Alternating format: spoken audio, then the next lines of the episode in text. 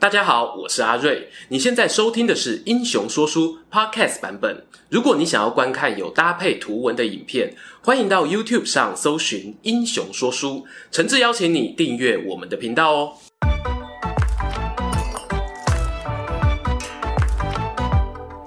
Hello，英雄说书的观众朋友，你们好，我是说书人阿瑞，替大家带来精彩的英雄故事。今天呢，要来跟大家聊一个恐怖的人物。不是因为他长得很恐怖，或者打仗杀了多少人，而是你去思考他所做的事情背后的动机，会让人哦，嗯吧嗯惊，钻吧钻惊，就是所谓的细思极恐啦。这个人究竟是谁呢？他是我们三国第一恐怖情人陈宫。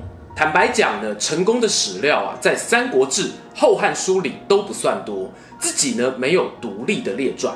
他的故事散落在曹操、张邈、吕布等人的传记中，因此呢，今天的分享很大一部分是出于说书人的想象。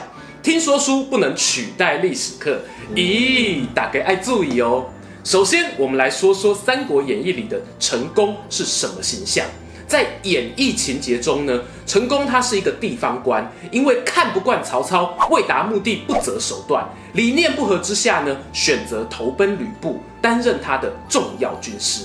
其实读到这里呢，很多人会困惑啊，吕布在小说里的形象不是更糟吗？更加的利益至上吗？嗯，对，我无法反驳你。更多的故事呢，欢迎参考我们《三国演义》重开机的系列影片。我们再来看看呢，历史上的陈宫和《三国演义》哦有两个很大的形象落差。第一点呢，他的定位比较接近是一个儒将，而非单纯的参谋。虽然啊，他没有什么单挑的表现，但是具备了指挥军队作战的能力。从成功在曹操帐下，还有后来投靠吕布的时期，都有执掌兵权的记录。第二个落差是呢。曹操并没有像《三国演义》那样冷血无情，在陈宫面前呐、杀害了吕阿飞一家人，导致陈宫连夜出走。相反的呢，曹操对待陈宫哦，应该非常的好，好到什么程度呢？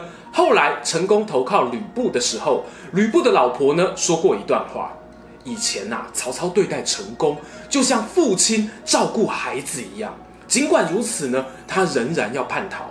吕布大人啊，你要做到什么程度才能让陈宫对你忠心呢？听到这里哦，大家一定会想，那后来曹操和陈宫到底是发生了什么事情，才让陈宫默默无言，只能选择离开呢？我们继续看下去。我们简单介绍一下陈宫的出生背景：陈宫字公台，出身东郡。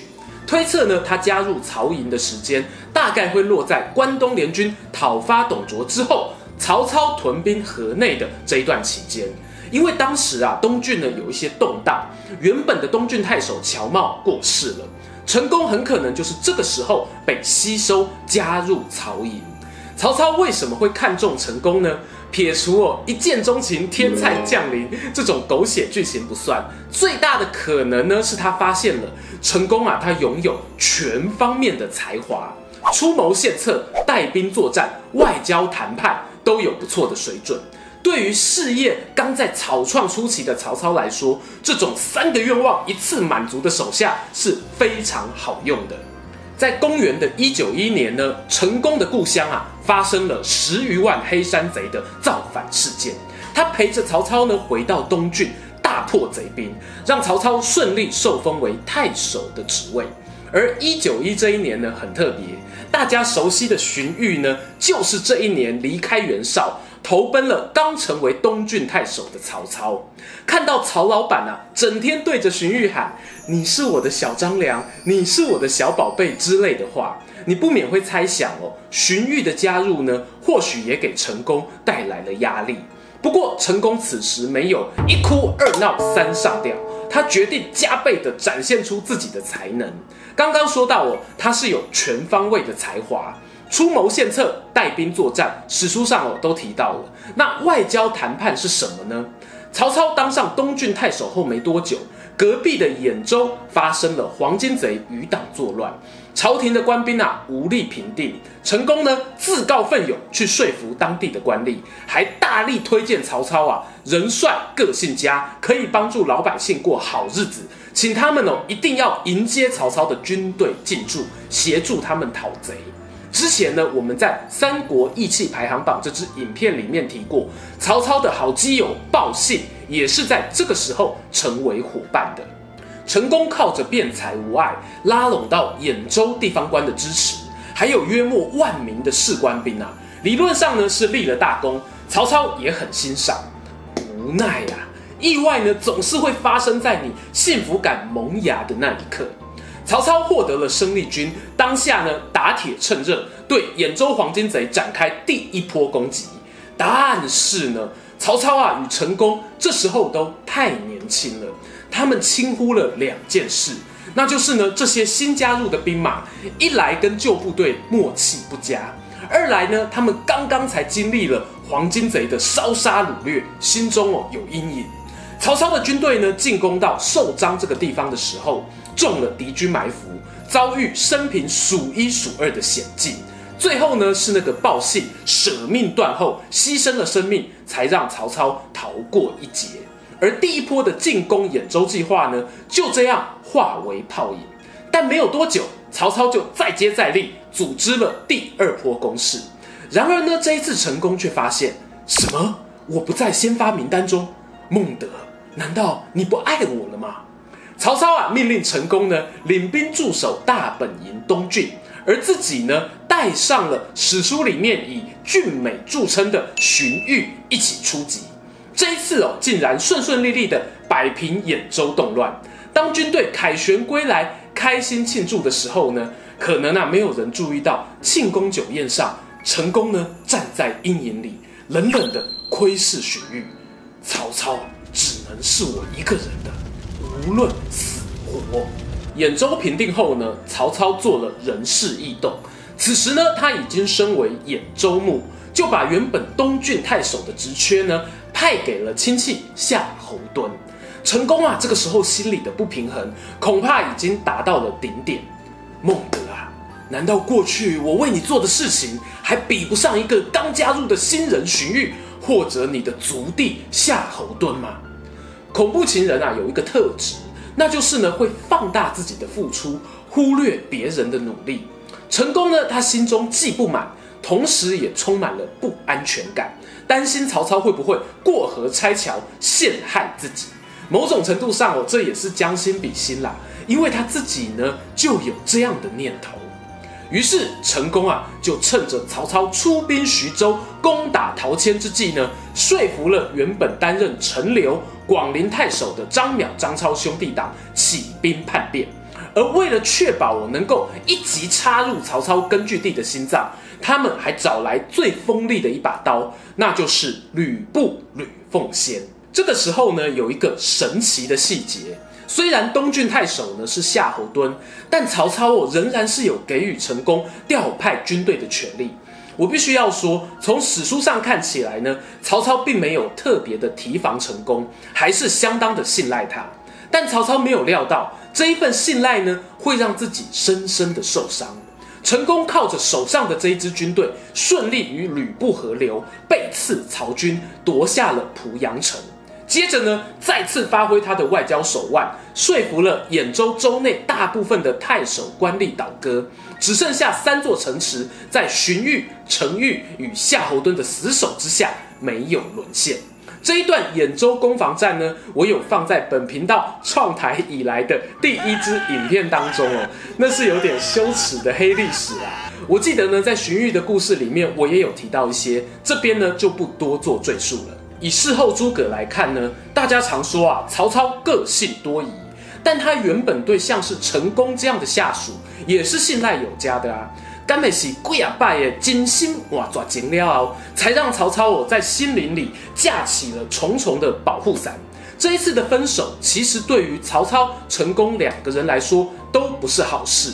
陈宫虽然有了复仇的快感，但他心头靠的主子吕布，在才能上是远远不及曹老板的。加上影片开头我们提过吕布妻子的那一番对话，大家都想啊。曹操对成功这么好都不能满足成功，他还要策动叛变。那吕布到底要做到什么程度才能安心呢？在这样的状况下呢，吕布本人哦，一方面就经常判断错误，另一方面呢，也不愿意敞开心胸接纳成功的谏言。